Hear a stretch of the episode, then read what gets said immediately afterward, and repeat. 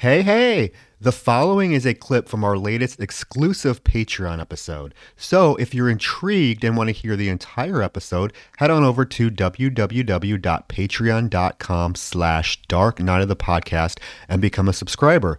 You'll not only get access to this episode, but all of our monthly bonus episodes. So check it out. Hope you enjoy. And back when we dated, blah blah blah, she took fencing lessons. I don't. what is it like? I don't know what that's good for. Like, like that's not gonna fucking come up. That's so random. Roger, what he what he said was they broke up because she wanted to pursue fencing. Okay, okay that's what it was. I'm like, well, how do you break you break up with somebody because you? I'm sorry, honey, I can't be with you anymore. I want to go. I, want to go fencing. I, oh my god! And like honestly, though, like that that's that's what this film is. The dialogue, like at times, it's so bad. It's just like you stop and you squint and you're like, what? Like, what did they just say? That doesn't make any sense at all. It's. It, I feel someone who wrote this whose first language is not English. Like I think this had to be written by a German person and then it was poorly translated and like this is what they got without going over it for another draft. Yeah, so these are the these are the five main characters that are trying to get to this island for a rave. Um, this is about the extent that you really get any information on these characters.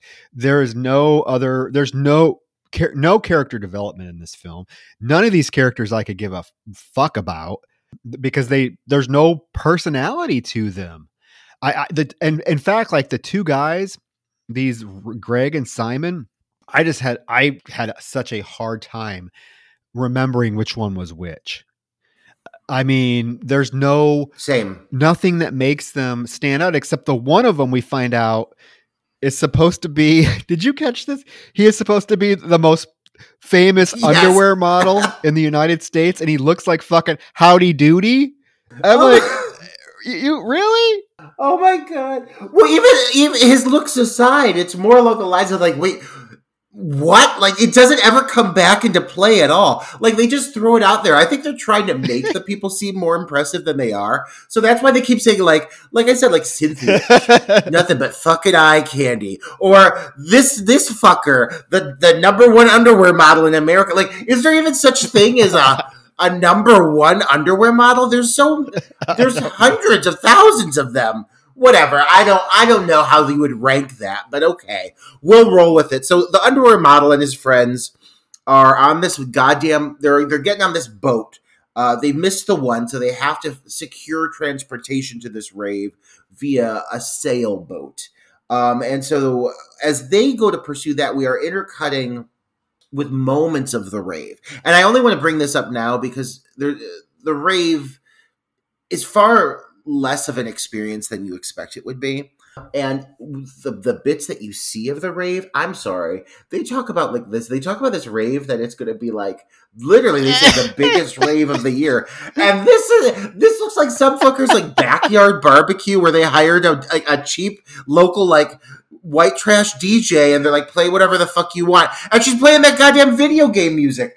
And like it is the the lamest rave I've ever well, seen always, in my life. But I thought, yeah, because I thought raves were supposed to be like edgy and like industrial. When I think of a rave, Roger, I think of like this grungy building in, in a downtown area that's you know and it's very industrial looking. This this is literally bright, broad, broad daylight, a, a makeshift stage in the middle of the this field. Nothing looks like a rave the only thing they've got, Troy, is a gigantic sign that says Sega. Sega. And you know that's all Sega gave them. They're like, here's $5,000 and here's a Sega billboard. Do what you want. And like, that's it. That's all this. That's all this rave has to offer is a fucking Sega sign. Well, half of the people they're they're trying to dance. There's girls that are topless, I guess. Uh, I mean, that's I guess that's a rave, right? Some topless girls. We do get it. Rudy is already at the rave, so we do get introduced to him real quick. This is our, supposedly our main character. Why not? I don't know. They yeah they they have to secure a, another boat because the boat that, was supposed to take them had already left. I, I think it's Greg or is it Simon? One of the two goes to the only like boat that he sees docked at the dock and he gets on and he's looking for you know the owner of the boat out pops Clint Howard looking like Long John Silver. This okay. So wait, stop! Oh my god, he does, he does. Oh my god, that is definitely that. Like he is serving, he is serving Long John, Long John Silver for days. Like it is the the matching yellow rain slicker and like headpiece. Oh my, and he's we've seen Clint Howard Troy in some pretty rough performances, but I've gotta say, man, by far this is the worst we have ever seen from Clint Howard, and that's saying quite a lot. I have written in capital letters. He is awful.